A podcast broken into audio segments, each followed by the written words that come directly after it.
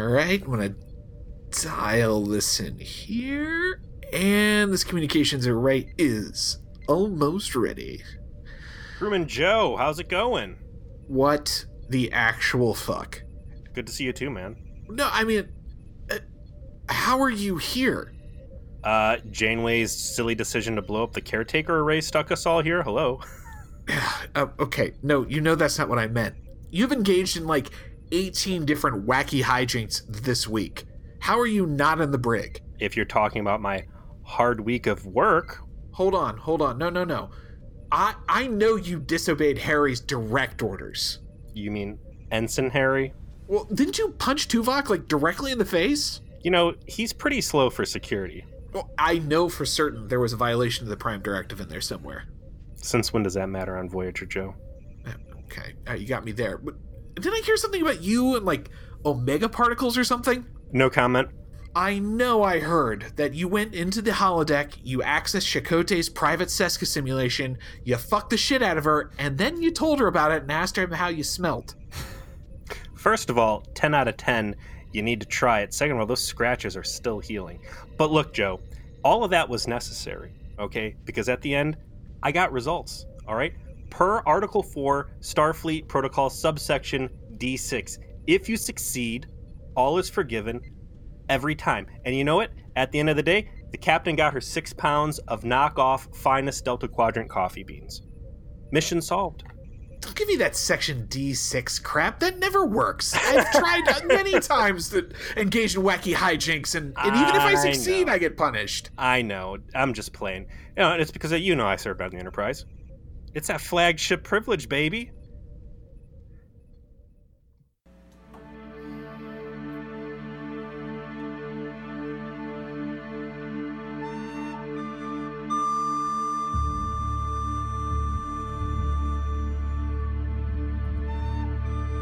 chilling in my Starfleet issue spacious San Francisco apartment. It's V'ger Please, A Hateful Voyage to the Delta Quadrant. My name is Joseph. And I'm Dwight Schultz's hairpiece. Peter. I have been sitting on this episode in my mind ever since we reviewed uh, Latent Image in season two, I want to say. I knew this day was coming and I, I delighted at the prospect. Tell us, Peter, what did we review? We watched season six, episode 10, Pathfinder, and wow. Wow, what a what a slap in the face to the Voyager cast and crew, huh? It's it's pretty uh pretty cool they just managed to sneak in this random TNG episode into Voyager, right? For real. You take these caps like these these red letter events where you're actually progressing the meta plot of Voyager, which is like maybe four episodes that they've done that actually really advance things like this. And you hand the whole goddamn thing off to the next generation crew and cast. For them to know that the show is just stagnant and boring and crappy and say, you know what, you don't need a full season. We're going to take one of your episodes and turn it into a fucking next gen episode right in your face. And then you're all to play bitch ass stooges the entire episode. Like, I can't wait for Delta Flyers to get into this because uh, Robert Duncan McNeil will frequently say that you know his favorite episodes are the ones that don't really have a heavy guest cast and they don't go into like secondary characters on the ship and everything revolves around the main cast and advances their stories and this and that and just to be completely sidelined. Like i'm being i'm being smarmy right now. This was a really good episode. I liked yeah. it a lot. It certainly felt great to see deanna and barclay and who, who would have ever in a million years thought that barclay would have turned out to be one of the most beloved characters in star trek I want to point out. Uh, so first and foremost, I looked back. Season two, that was projections, not Hollow yes. Pursuits. Yeah. So projections was the first time he showed up. I'm pretty sure that Barclay actually is in more episodes of Voyager than TNG. He's a he's a supporting character from this point forward for the rest of the show. He shows up pretty frequently. I, I love that they did that because, like you said, Barclay is kind of like this secret awesome character from TNG because he's not a super enlightened, perfect space scientist like everyone else. He's a kind of a a fucked up guy with problems and a little scary too. Like I'm watching yeah. this one and I think if you just lay down some low key sinister music in these apartment scenes that you would think this is an episode where Barclay is going to cut off Deanna Troi's face and eat it. yeah, he's he's he's a little unstable. Very unstable to the point where there's like legitimate actions being taken against him by uh, command structure. Again, I don't know if this episode was as good as it felt or if season sucks had really just hit such a low point of dud shit episodes and just boring crap that this was just a really welcome breath of fresh air into a bad season. I always considered this a very good episode of Voyager overall. In my opinion, is I've watched this many times just because Barclay being one of my favorite characters as well. I just like to rewatch every episode that he was ever in. So I don't think it's just the uh, the, the fact that it's adjacent to some real crap that we've had to deal with so far in season six that has endeared you to this. It's honestly quite good, uh, performance wise. Having a really good actor like Dwight Schultz playing a, a, such a nuanced character like Reginald Barclay just helps tremendously. And of course, you know, special appearance by Marina Sirtis. You Still know, super hot. Those uh, form fitting first contact jumpsuits, man. You mean her yoga pants? Yes. yes. Did her all the favors. My uh, wife's watching this one with us, and when uh, Marina Sirtis pops up on screen, she's like, "Is that?" And I'm like, "Yeah."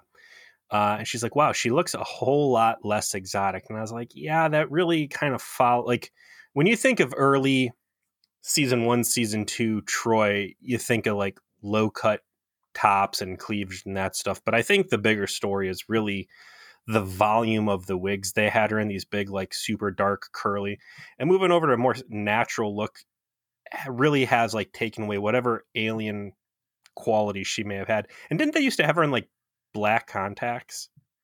I don't remember if they had her in black contacts. I just I do agree that when she was in the civilian clothes for whatever reason, like the makeup was made her kind of like look a bit more, I guess, Mediterranean. Yes. Greek. Greek, yeah. Um, whereas now with the more militaristic outfits that she obviously wears as a consequence of being in a real uniform, it kind of it's harder to do that. She's more business, now she just kind of looks more generic. But still, it's it's great. We the episode opens on Earth at Barclay's apartment. Deanna Troi's come to visit. Specifically, we get the call out Enterprise is in orbit around Earth. The you know they're on shore leave. Uh, and Barclay has specifically asked for Deanna to to visit to waste um, an entire day of her vacation. so we establish a few key things here. First, the last time we saw Barclay before this, and it was the real Barclay, it was actually First Contact, and he was assigned to the Enterprise then because he's you know he has that scene on uh on the planet where he nerds out over Zefram Cochrane. Zefram Cochrane runs away.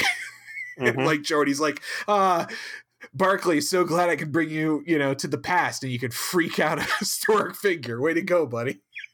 Fucking it up everywhere you go. Uh, but he has since been reassigned to some uh, to a project on Earth. Uh, he says that it is the Pathfinder project, and it was two years ago that he was assigned to that. And the Pathfinder project is the project to try and establish communication with Voyager.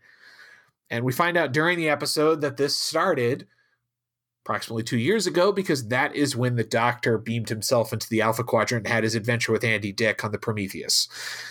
So ever since then, they have been trying to find a way to get him home. So I want to go back to the opening on this because a big part of this episode plays out of Barclay's apartment as he kind of narrates things to Troi.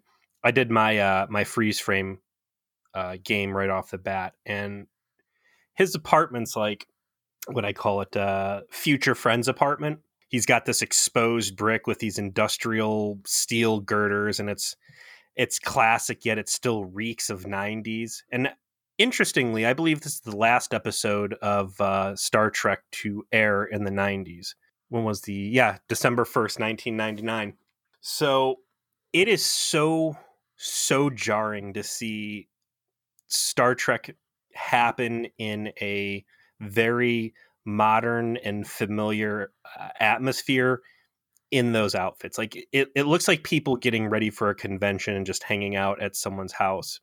It it sticks out like such a sore thumb. And uh, like you said, Marina Sirtis looks great. It looks like she still got her first contact uniform that was actually fitted for. I don't know what they have him wearing, but like the jacket doesn't fit at all. So he's just got like the turtleneck on under it, and then the jacket unzipped, and then his cat, this white floofy cat named Neelix, jumps up on him, and I've never seen so much hair come off of something before. Did did you see this at all? So first and foremost, I just want to point just out at the the sheer brilliance of the fact that the cat is named Neelix, right? Mm. There's so much about this episode as we get into the way uh, Barclay has constructed this fake Voyager simulation that has things a little bit off because their information's out of date and they don't want know what Neelix is, except he's kind of like a cat person. so, because he's an alien that no one's ever seen, right? Mm-hmm. Like, what the fuck is a Talaxian? Cat-like features, okay. And he gets a, a, this adorable white Persian cat and names him Neelix. Like, ten out of ten. I didn't focus too much on the fact that the cat was shedding. I do like that Barclay's uniform doesn't fucking fit him. no, it's very on brand for Barclay. Yeah, a very on brand for those first contact uniforms. Like from what I read, Sisko's didn't fit him for shit at first either. Um, I also like her knocking on the door, and it's, it's not like a little door chime or whatever. And again, it's stuff that just grounds it and feels very on Star Trek. And looking at the bigger Star Trek picture here, and forgive me because I can't speak to Deep Space Nine, and I know that there's a fair amount of Deep Space Nine that does touch base on uh, Earth, but this is the most that we have really seen, I think, of Earth between Next Gen and Voyager. Previous to that would have been uh, terrible ass non sequitur, which is when Harry Kim gave us one of the all time low points of season two. Uh, but this is kind of like a day in the normal life where there's not goofy space cosmic entities working at a coffee shop. This is real Starfleet. This is real apartment situations. This is real Earth. And again, it's just it it feels like a very unnatural fit. And it's not until Picard, if you choose to look at that as actual canon, that we get a closer look at what Earth is. But I don't know what. How did it feel to you, Joe? Is, is I, I guess my question. I'm sort of used to the aesthetic they used for Earth in the future when showing Earth as not being particularly futuristic. So I didn't think much of it. DS9 has a few episodes that does take place on Earth. And I just I'm just used to it. Like, yes, this is how Earth looks in the 24th century. Apparently, late 90s, early 2000s chic was really in then, you know? So people are, are doing the future friends thing, as you put it. Yeah, they have their Fine. replicator conveniently located off screen, so you don't have to waste any special effects budget on replicating some ice cream. Like, I, I don't know. The, they're really pushing for that. Ah, ah. You remember Troi? Remember she likes ice cream?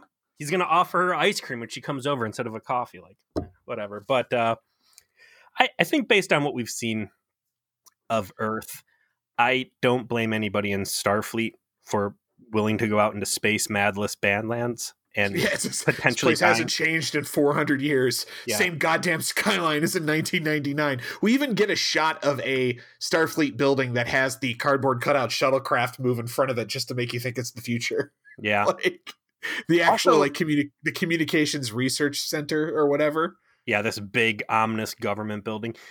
I also caught the Starfleet command shots they were still using. It, it's you know, everything's old stock footage. I'm surprised they weren't wearing fucking burgundy movie outfits, but they were using the old um, season three and later uh, next gen uniforms in it. But anyways, uh, Barclay's no longer on the Enterprise. He's working this special project to get into communication with Voyager, and things are not going well for Reginald Barclay personally. Yeah, as as you noted, most of the story is told in flashbacks, and it's Barclay explaining to Troi, whom he sort of suckers into coming down because he needs a counseling session. His explanations of what's going on eventually reveals as to why he needs his counseling session. So he is working with his boss, who's Commander Pete Harkins, who is just the best boss, right? Like this guy has a lot of patience for Reginald Barclay shit. you know, like he he is he he he took this guy on even though he knew he was a head case because he's got a lot of talent. He's like they're on a first name basis, even though he's his superior. He's inviting him over to hang out at his house and meet his sister in law, you know, because he wants him to bang. Yeah, he wants to hook him up with somebody. Like, he is a great boss. And he, Commander Harkins is the one that's in charge. It wasn't, it's not clear if he's in charge of just the Pathfinder project or he's in charge of the entire communications center um, doesn't matter, right? He's the person who's in charge of whatever Barclay is working on. And Barclay has an idea.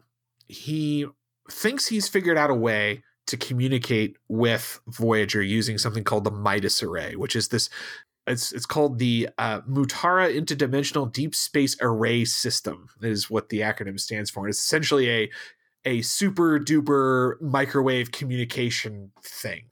They do a cool special effects shot with it it looks neat. Looks very futuristic Star Trek aesthetic e. And using some techno babble because there's going to be like some kind of weird uh, uh, space phenomenon that's going to allow it to like bounce the graviton particle beam off the main deflector dish, you know, the Voltaire song. Uh, they can create an artificial wormhole which will allow them to send communication to Voyager and then get communication back. I'll uh, eye the needle. I, I the needle wasn't an artificial wormhole. No, but it's the same plot hook. There is that you can communicate vast differences using the power of portals. The issue that he runs into in trying to eh, kind of convince his boss about this is he's a he's you know he's one of those classic big uh, starry-eyed thinkers. So some of the stuff that he's um, suggested in the past hasn't worked out. Uh, I think they said a, a transwarp probe was the last thing they spent like six months trying to make work and it couldn't make work. So he's like, yeah, we're going to stick to safer plans.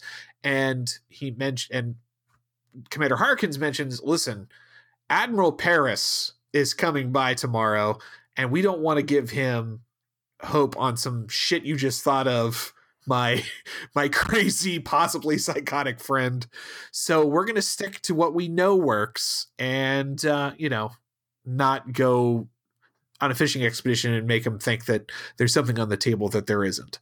Do you think that Reginald Barclay has ever played the card where, you know, someone tries to doubt him and like downplay his idea? He'd be like, listen, buddy, let me let me reality check you real quick here.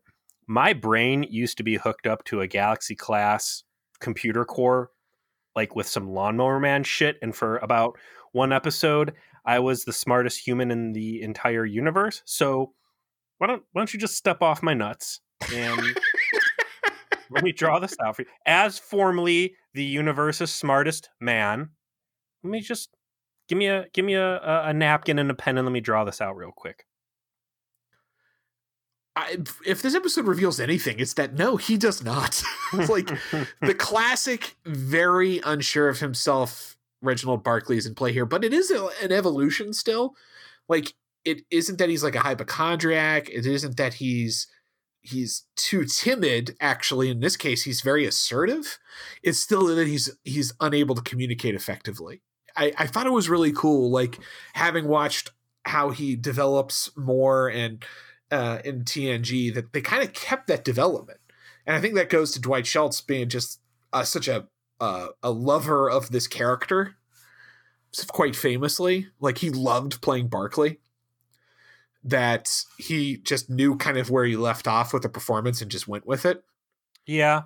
And to your point, uh, what I think is interesting is that he has what had previously been flaws that he has kind of tempered into resources. Like what he does in this episode isn't really healthy, but I do think like him fantasizing and li- basically living on the holodeck again on Voyager is is productive. It's not healthy, but it's not uh it's not a sickness and it does serve a greater purpose by the end as you know it proves itself to be a uh, a resource It's clearly a different scenario than what when he he basically programmed a bunch of sex bots to look like his bosses on TNG, right? yeah Like that was like clearly unhealthy, and this is him using the holodeck to work some things out. Now there's some unhealthy parts to it, which we'll get into, but it's not the same. It is clearly evolved in some ways.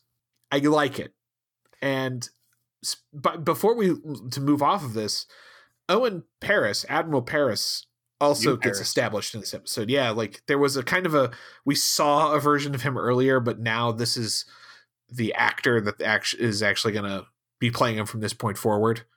Richard Well- Herd.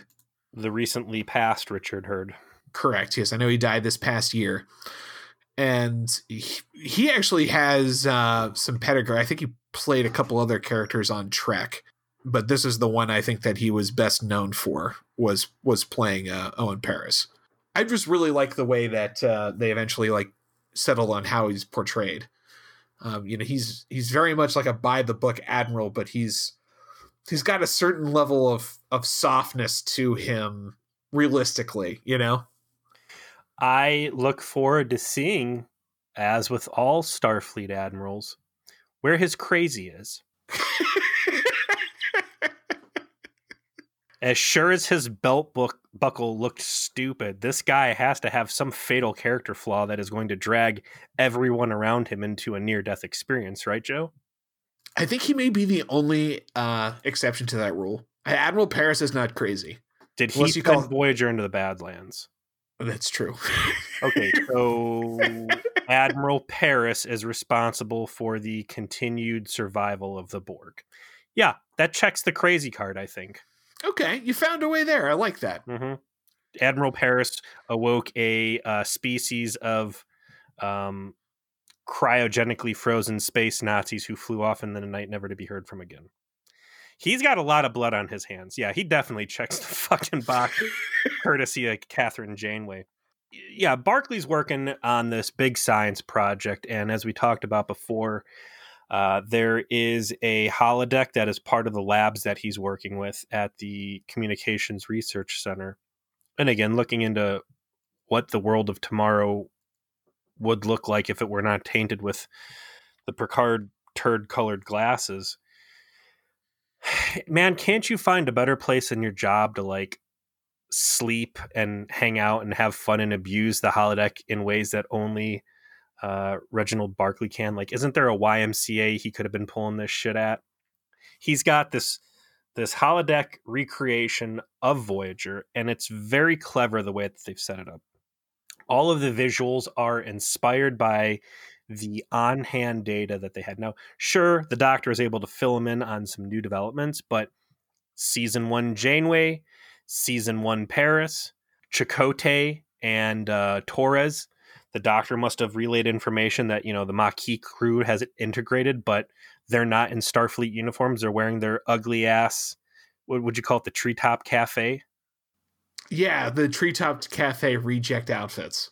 Interestingly enough, Memory Alpha calls those ugly ass civilian clothes they're wearing Maquis fatigues. And to think that that is some sort of like Maquis uniform is so fucking revolting to me.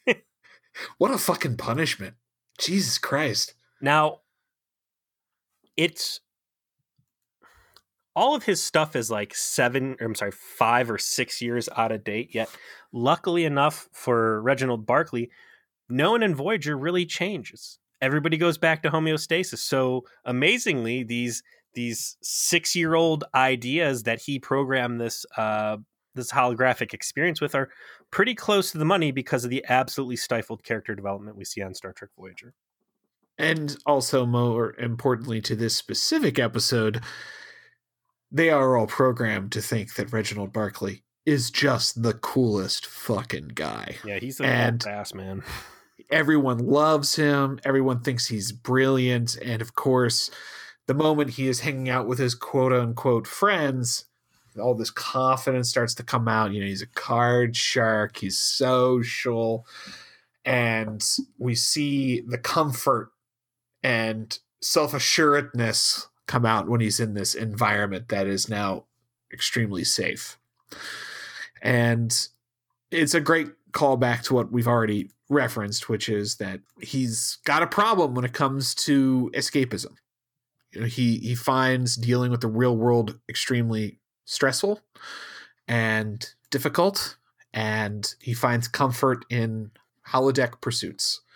And while this is perhaps not as patently unhealthy as what he was doing before, it is still an escape from the discomfort of the offer he was given by his boss in the scene before, which is to go meet a real lady, you know, and and make a connection with real people who who are wanting to do so. And I think it's cool because they follow back up on this thread close to the end, right? As to why he he does this, which I thought was they didn't let it hanging out there, right? Like they actually do readdress why Barclay is retreating into this. I want to compliment the show when it actually focuses in on these kind of like small stories and this character development. And it's so weird that we're talking about this about a character who's not a fucking Voyager character.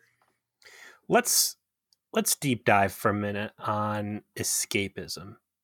Uh, so Lieutenant Broccoli, as he was originally debuted, uh, Hollow Pursuits, right? So this is TNG episode uh, 21 out of season three. First aired in 1990. This concept that people are uncomfortable in the real world, but in fantasy, a different side and confidence and all that comes out. We see it every day now with people who live in the internet and you catch them in real life and you've got a very meek, timid, hollow person, but then you know you get them online and they got balls of steel and uh, massive confidence, and God only knows what cyber sex situations they're getting into or whatever. Oh yeah, and it's been and it's like a a common internet phenomenon going on since Web 2.0 came to be. Right, you know? Web 2.0, but you jump back to 1990, which is when Hollow Pursuits came out. So who even knows when this would that that episode was written? what would they have built that off of? Because the internet certainly didn't exist in in its current format, and I don't think it would have been um, ubiquitous enough to be able to draw that analogy. So, like, how clever of them to predict a situation that would would become, and and maybe back in the '90s there was something else you could kind of say, oh, these guys that I don't know talk on the phone or or whatever it would have been, but it's it's a very specific situation. They identified and built this very relatable character around. I don't think it's too much of a stretch to consider the idea that with the technology that they introduced of the holodeck that this was an a topic they might have had in mind for people who use it as escapism since it's such a complete way to do so. And I don't want to give them too much credit for for thinking that. I think that's just a natural pathway to take. And the fact that we've seen that play out IRL, albeit not with something as as all encompassing as the holodeck, is just it's it's why it was such an easy story for them to tell because people are just fucking like that, right? People have been engrossing themselves in escapism to avoid the real world ever since it became a possible thing to do. you know. Shout out Sally Caves, the pen name of Sarah Higley, who uh, is the creator of Reginald Barclay. Uh, way to way to call a problem in the future, twenty years out, thirty years out. It's a great episode. Eh, eh, again, I want to say they're like 11 or 12 minutes into the episode before you even see the first Voyager crew member, which is fucking hilarious and it's not even the real crew member. It, these are the holodeck crew members. No actual Voyager people show up until almost the very end. Yeah, and like you said, everybody's just lining up to suck Reggie's dick, and I appreciate that he's not in there banging all the women. Like he, there's a little bit of flirting, but there's nothing like people lining up to get in his quarters. And how bad does it make the doctor look when you are a worst holodeck sex offender than Reginald Barclay in a season. referring, of course, to Tinker, Doctor, Soldier, Spy, or whatever that episode was. Yeah, the one where he's literally having sex with every single one of his co- workers in a different fantasy. Yeah. Um, the hard part of this episode, well, there's a couple hard parts. The first one is this is classic, like if you could just give your boss your show him your work and maybe you can inspire confidence and and do the thing. Um, they don't really put a a plot device in play that says, "Hey, we need to try this this wormhole plan within the next 20 hours or we're going to lose our window and we won't be able to try again for 4 months or whatever." Like Barclay going crazy, going, you know, rogue and pulling the stunt is kind of unjustified. It seems like he should have been able to just and again, he's got this character flaw where there's a communication thing, but the crazy shit he pulls towards the end seems kind of unjustified. Yeah, there is no line single line of dialogue that puts a ticking clock on the episode, which is what it's missing. That it wouldn't have taken much like uh, Timeless managed to do it with again like three or four words as they were explaining what they were up to. That oh, there's this, you know, piece of MacGuffinism that is going to decay, and so we only have a limited amount of time. And they already are invested in all this technobabble to explain how they're going to use this Midas array thing to communicate. All you got to do is throw in four or five words to say, and it's going to fall out of phase within X amount of time. So if we don't do it now, we won't. And maybe also just add in like some sort of resource issue on the Starfleet side. So there's an explanation for why they don't want to risk it, even though it's a limited window just rework a few pieces of dialogue to make it work. It's all, and that's really you would have had to do. It's nitpicky, but it's significant. Like you said, the last time that they had contact was um, not Equinox. It was uh, gosh, when the doctor went and met, hung out with Andy Dick. What was that episode called? Uh, Message in a bottle. Message in a bottle. I want to say that was like three major system jumps between that and and current day Voyager. You know, like we just even last episode just had one slingshot thing, and and I want to say there was some Borg tech or something else in there. So their projections of where they think Voyager should be, like Voyager is nowhere near that area. Um, they say, oh, well, if they've traveled at warp 6.8 since then, they will be in this area. And that's what I immediately thought of when I watched it this time around. I was like, wait a second, they would be nowhere near there. We just literally saw them jump 30 sectors in the last episode. So that's that puts them three light years right there away from where you would think they or 30 light years or whatever, 300 several years worth of time. The other plot hole that I want to address that kind of haunts thing, especially at the back, is like there is a connection between um, Barclay and Voyager, and that Barclay developed the EMS, which he knows is a big deal because the the EMH has relayed all of this information, and like I would think there'd be a strong point of pride and a connection that like something I helped design uh, is what has made contact with us in the first place. And then at the end of the episode, uh, the Voyager crew is sitting around like toasting Reginald Barclay. Everybody's like, "Oh, I have no idea who this guy is," and it's like, uh, doctor, you know goddamn well who this is. You had a whole buddy cop adventure episode with this guy. And and now here you are, like spilling all the details of his uh, you know, mental instabilities to the entire crew gathered to celebrate him. But again, it's Voyager unwilling to comment on its own shared history with itself. I think that makes a little sense in this because that episode of Voyager was the doctor going crazy. So maybe he didn't trust that information or or something like that. And also that was several years ago at this point so the doctor reacquainting everybody or telling everybody even though maybe he knew about who barclay is i couldn't buy a million explanations for that. The only big plot hole is voyager would be nowhere near star where starfleet thinks they are because they've had several uh jump jumps of many many hundreds of light years in between now and then and there isn't any kind of ticking clock put on why Reginald Barclay has to break all the rules to get it done. Despite those two issues, the episode's great. Yeah, because I love Reginald Barclay and I love Deanna Troi. I also really love the scenes where Barclay, uh, you know, he he fucks up, you know. So Admiral Paris is coming down to Space Nerd HQ to get the presentation, and then uh, super forgiving Pete, Commander Pete's up there trying to give his presentation, and Barclay's like, "Hey, here's a bunch of gibberish. I'm gonna fuck this presentation up and get myself uh, suspended. Um, and then he ends up going into Admiral Paris's office and says, "Hey, here's my calculations uh, as I try to go over my boss's head that we should get this done." And I love that on uh, Owen Paris's desk, there's a picture of what you might think is his son, but is actually instead of Tom Paris, it's Nick Locarno. Yep. Fucking uh, what was that the first duty? Was that that episode where correct that kid? so it's his son getting fucking court-martialed. I mean, we said from the very premiere of our own podcast that Tom Paris is only not Nick Locarno because a they didn't want to pay royalties to the writers of this episode, and b uh, Nick Locarno was such a fucking douchebag in that episode. They're like, I don't know if we want to try and redeem this character through this show. It's money. So in the post, he is Nick Locarno, except you know they changed his backstory to be a little more sympathetic and uh, changed the name. Even so, in a post scarcity society, money rules the day. So goodbye. Use those use those still shots you got, man. No need to shoot new one.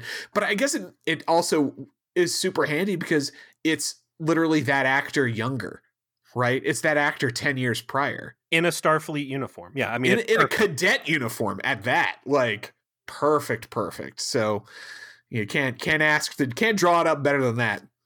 Uh, one scene in the middle of between when Barclay gets suspended and goes to Admiral Paris's office is where he kind of gets busted um, in the holodeck by uh, by Pete, by Commander Harkins and it's one of two confrontations with with Barclay about his holo addiction. The first is obviously Deanna trying to to talk things through with him, and this is is Harkins who obviously cares about Barclay. You know, where he's like trying to explain like I I was I thought giving you space was the right thing to do. That you know, tr- but clearly like you've been in here 20 to 30 hours a week this is a problem. You've got a documented holo addiction issue. You know like it isn't that he's being too like touchy feely but he's he's obviously cares and he is trying to get Barclay to like you need to go home. You need to relax. You need to get your mind off of this because this is consuming you and that's not good for you. And i thought that was well done on part of the episode that these people do care about Barclay and they kind of understand him, but not exactly. And you know, it's it's just like Geordi, and they call out Geordi in this episode, and I would have loved it if uh, LeVar Burton could have been a part of this. I certainly enjoyed him in um, Future Tense. Was it Future Tense or Past? Tense? No, it was Timeless. timeless it was in Timeless, man. Um, that captain that of the USS Challenger, bro.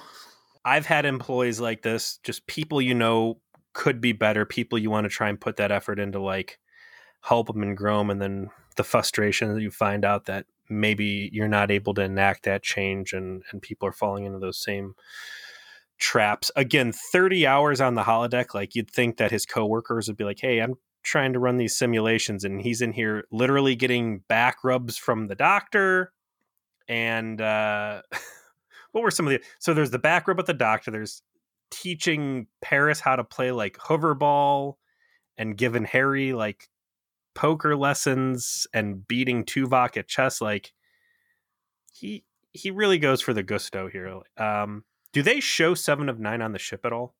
No.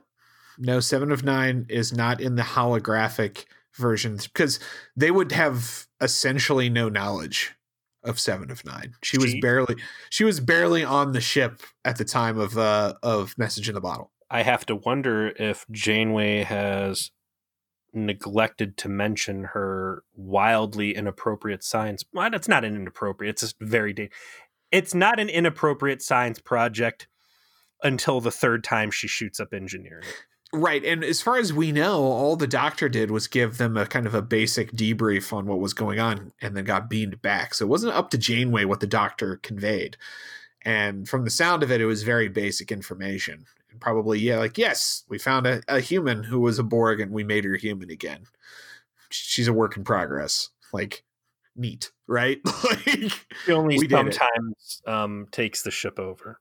Sometimes Barclay goes in to see Admiral Paris. He gives him his idea.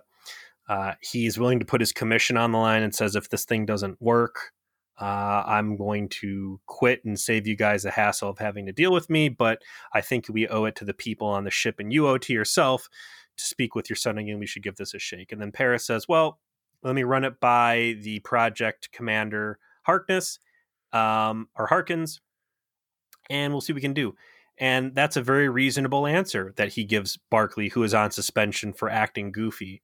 And then Barclay tells all this to Deanna Troi, his trusted counselor, who says, Wow, that sounds like it really went good. And then Barclay goes like completely fucking uh, murder vibe ape shit and starts like tearing the apartment up, saying, like, no, it was terrible. It needs to be me. And like all sorts of crazy. And Troi's like, you need to chill out. And he's like, no, you need to give me an official clearance that I'm fit for duty so I can get back into this. And Troi correctly says, No, I'm not willing to do that because you're crazy again. Instead of just letting Sleeping Dog lie, Barclay, who is, again, as we've already discussed, has no sort of like timeline. There's no sort of Damocles hanging over his head that this must be attempted within the next 30 hours. Uh, goes to work and breaks in and goes back into his uh, fantasy cave. There is a neat scene there when Barclay kind of sits down and and gets emotional and says like you know when he left enterprise he felt like he lost his family. And it was a hard won family for him because of the derision he faced at first and the problems he had and eventually like forming connections with people was obviously quite difficult for him and but he did. And then suddenly he's got a new assignment and he doesn't know anybody. And rebuilding those relationships from scratch is always daunting. And that's actually quite a relatable challenge right? Like in a in a world with with enlightened space people and no scarcity finding storylines where you as the viewer can connect in a very real way with what's going on on screen is all the more precious. And this is very much like everyone's been through this at some point in their life where connections in your life have been broken either because of distance or circumstance, and you're faced with the prospect of having to build new ones. And sometimes you don't want to. Sometimes instead, you would like to just fire up World of Warcraft and invest yourself in a vir- virtual world where none of those problems exist, right? Where you can just have this own family you build for yourself without really dealing with the real world. And that's what he did, and it's very relatable. And doesn't this entire situation just kind of cast Picard in a shitty light. You've got this guy who's pretty much a genius, who uh, you have put a lot of personal resources and your ship's resources into getting him adjusted. And he turns out to be a pretty good guy and saves the day a few times and also saves, you know, as part of the effort to save Earth from being borged in uh in first contact and you know this guy doesn't do well in foreign situations and then you're like yeah okay uh sometime prior to 2371 we're going to transfer you off to jupiter so you can work on a fucking ems uh, emh program. See you later. Good luck. Don't kill anyone. It sometimes isn't up necessarily to like someone like picard right? People get reassigned by by folks much higher rank than him. Like some admiral admirals, like, all right, well, Barclay's clearly a genius at holo programming, so we're gonna have him do some holo programming. You oh, know, shit. like tell me one time that Picard follows uh, admiral's orders without like fist fighting. That's true. Admiral Chav has to personally show up and just slap him across the face. She had to show up with a hypo spray and like abduct him and put a black bag over his head and, and whisk him away. So he breaks in. He starts laying the groundwork uh, he has the computer, which, you know, this is how automated things are that he's controlling this super powerful array that was built in conjunction with the Vulcans. And he starts opening micro wormholes uh, into the Delta Quadrant, which I'd hate to think what would have happened if he'd opened up one of those micro wormholes and there would just happen to have been a planet there. Like, I can't think that would Moops. and he opens like I don't know, six or seven of these wormholes before he finally finds the right sector where it's able to successfully make contact with Voyager. But that's that's some real sloppy work. I think that's a good story along the lines of like Voyager makes a mess and then flies away from the mess. Like what else happens in the background Voyager doesn't even know is getting fucked up because of it. Yeah, they like come across some moon that had like six million people on it, and it's like been like partially sucked into some kind of vortex. Like, what happened here? It looks like a micro wormhole. Uh, uh, That's a okay. Starfleet signature. Uh-oh. Uh, let's just uh, we're out of here. Let's go. Sweep it under the carpet. Off we go. The there's kind of a goofy chase sequence through the uh, Holo program where like Starfleet security shows up and they are, of course, just as ineffective as they always are, led by Tuvok or not, or being, uh, you know, uh, whether you're a woman standing in front of a, a, window and don't know how to get around them, uh, whether you uh, get into to random fist fights and uh, with with uh, Ferengi and lose, cause a wormhole that goes home to close. Starfleet security always sucks and uh, they are failing miserably to capture Reginald fucking Barclay, yeah, despite there being like five of them. At least this time they get caught in force fields, and like you pointed out, it's not just a shut window. I like the people, the extras they have playing security too, because instead of being like big beefy dudes, it looks like they've employed um, off-duty Walmart optometrists. fill the role of uh, Starfleet muscle so he's using the lab. Uh, his his buddy Pete shows up, Commander Pete, and says, "Hey man, you're on suspension. You shouldn't be here. Let's wrap it up." And then Barclay is able to like ra- props to Dwight Schultz for being able to blow out the techno babble he does. But then he's got like this. Remember the the Micro Machines Dunkin' Donuts guy, like the fastest speaker in the world. Mm-hmm. When you're like trans computer transfer all Midas operations commands to the holodeck and activate Barclay Voyager simulator, you know, Omega 2 or what and he's able to say all that before someone can pull a phaser and stun his ass and then run in, lock himself in there and basically create like this Yeah, like a hedge maze type of situation. So he runs in and then there's uh Tuvok walking by and the only time Tuvok's ever been a security chief worth a worth a shit, it's Holo Tuvok and he's like, "Hey, I'm being pursued by people pretending to be Starfleet security. And uh, Tuvok starts trapping him in force fields, and he's running all over the place. He ends up in engineering. Um, they cover their bases as to why they can't just turn the holodeck off. Which, you know, when can you ever just turn the holodeck off? Answer is never. Uh, but uh, he sees B'Elanna, and B'Elanna's like, "Oh God, Reg, are you all right?" And he's like, "No, I'm being chased." She's like, "Get out of here! I got your back." And then she pulls a phaser out and guns down the Starfleet security guys. And like the first time I think maybe ever the safety protocols work just fine. And the optometrist just looks down at his stomach is like, oh, okay, I just got shot. Whatever. Let's keep running. That's what those uh, are supposed to look like. It's uh, oh, that's, that's a nice. safeguard. Wow. Oh, okay. Yeah, Pretty nice. We should use these on. more often. Hmm. He has a little standoff on the bridge holodeck Janeway's like, you know, we trust you. You're the man. Everything's great. But finally, Reggie gives up and says, all right, we're done. And they go to escort him out of the lab. And just as they're about to get him out of there, Admiral Owens shows up, or Paris shows up and says, hey, these uh, calculations look pretty good. Uh, too bad you're in the middle of what appears to be like, uh, I don't know, treason or something. he has a very paternal attitude about it. Like, oh, that's too bad. You've put me in a you've put me in a tough position here, son. You know, I kind of liked your ideas, but then you went and committed a bit of light treason, and uh, now we got problems. Yeah.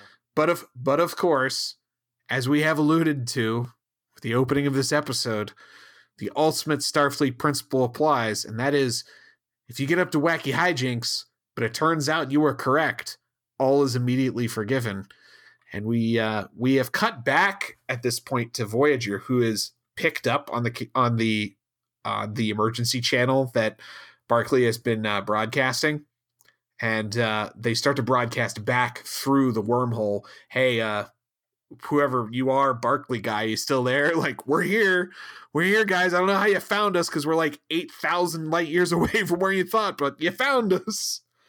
And uh, sure enough, we have a really powerful, almost emotional scene where Voyager finally makes direct contact with Earth for the first time in the entire show. Like direct communication from Voyager straight to the heart of the Federation. Because Harry Kim didn't have the gumption to step up and do Voyager a solid and non sequitur. shit. It is Season. a cool scene though. It it's is fucking really awesome. Cool. I got goosebumps. It was an emotional scene. It was powerful. It's Hokies 90s TV or whatever, but you know, this is a couple years of you and me doing this and Janeway finally talking to home and uh, the look on Paris uh, Tom Paris's face as he hears his dad's voice, who he has been at odds with emotionally for years. Uh, it was powerful stuff. It gave me goosebumps. It felt great to watch, and uh, it felt like the show just really suddenly kicked it up into into high gear. I loved that they had a like they had Harry in the shot with the captain, and he's like he's trying to contain his his glee, you know, and he's just super excited. And then, as you said, when Admiral Paris starts to talk, and then suddenly Tom's like, "What?" And then I thought the cool story arc for Admiral Paris here was that he was trying not to allow his emotional desire to obviously speak to his son to interfere with what is the correct thing to do for the mission. But now he's got his chance, and he's like, you know, tell him I I miss him and I'm proud of him. You know, like that's the very first thing he wants to communicate is how much he loves his son. And of course, without him knowing, his son gets to just to hear that and is just struck dumb by it you know? He just sits there like i can't believe i just heard that. And and janeway you know covers for him a little bit like don't worry he heard you. What are the odds that they're able to catch voyager during some real chill downtime? Hey listen those crises happen once a pay period right? Gives you like you know a pretty decent chance that it's hey, not uh, on, a, on a murder day Starfleet, we're real happy to hear from you, but uh, we're in the middle of dealing some stuff right now. We woke up even more space Nazis, if you can believe that's possible. And uh, we had to blow the warp core out. And also, Tom is locked in a space jail. And then Paris is like, yep, still Tom. Seven of Nine is is presently shooting up engineering again.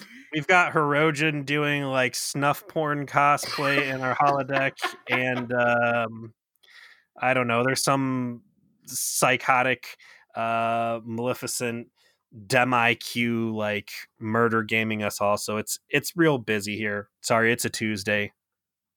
Let me get, let me hit you back. But yeah, this is the as I mentioned. As I mentioned last week, this is really where the show lays a marker down to say we're the show's coming to an end relatively soon and we're creating a path to do that you know, now there's going to be plots about communicating with Starfleet.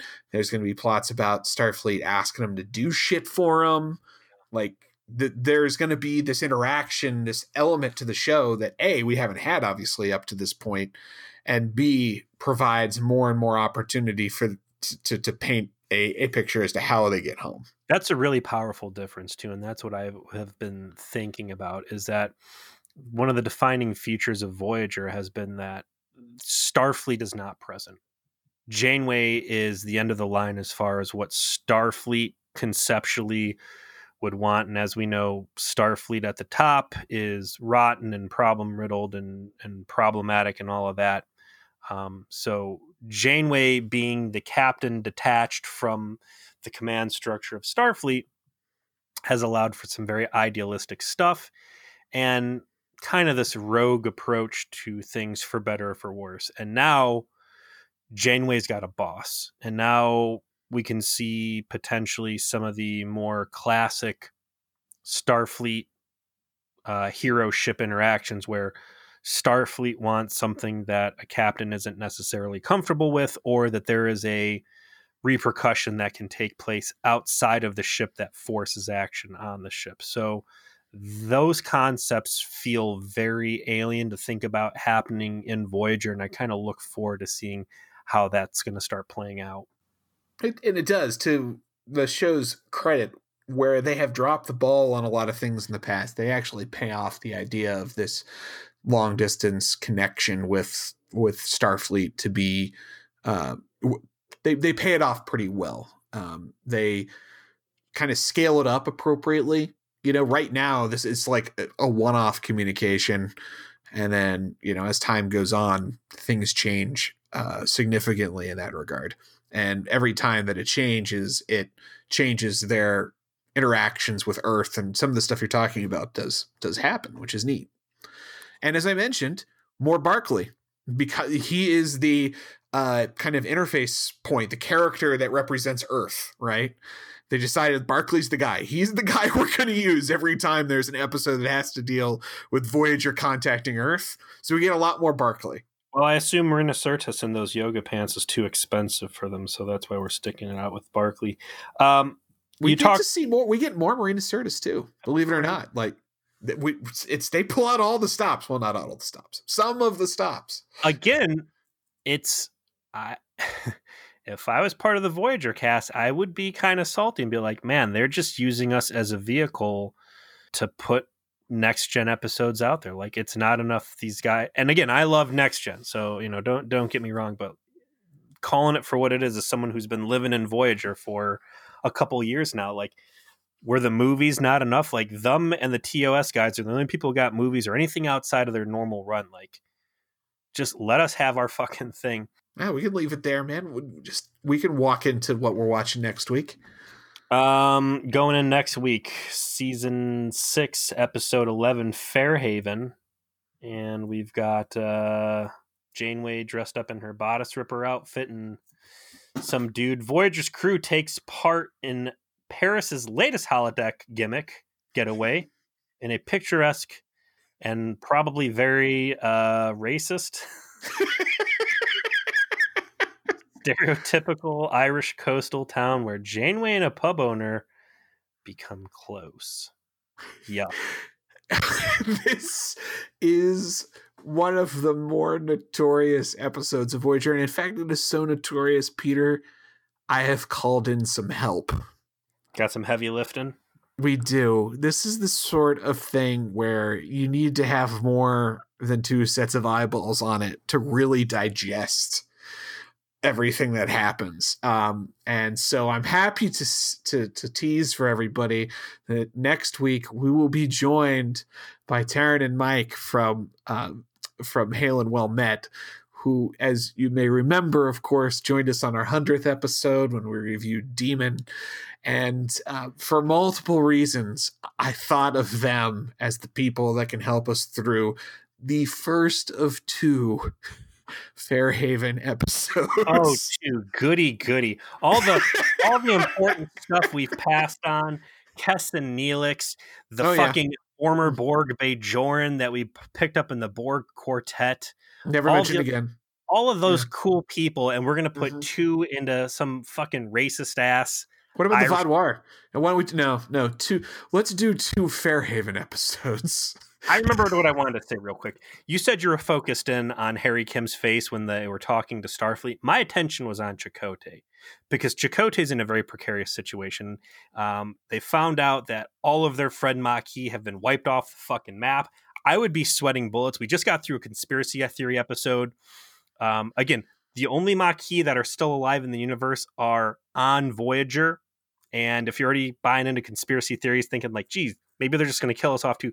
That would be scary. But then in the back of my mind, I'm thinking like Chakotay's got some strong cards. Like, hey, Starfleet, I know you might think we're bad being Maquis, but hey, look at all this terrible last shit that Janeway's done. And also, Delta Quadrant changes people. For example, and and when do you bring this up now that you've got contact with Starfleet? Hey, by the way, about the equinox. That's going to be a real fucking awkward conversation. I got some good news and I got some bad news, Starfleet Command. what do you want that, first? That Chakotay stuff, though, I'm happy to say, like, they actually don't abandon that concept that you're talking about of like the the Maquis are others, you know? They're not Starfleet. They're wearing the uniform, but they're terrorists. That is not that is not forgotten. You'll you'll see. You'll see. I'll leave it at that. But more importantly, before you'll see that, you're going to see some fucking Fairhaven, not once, but twice.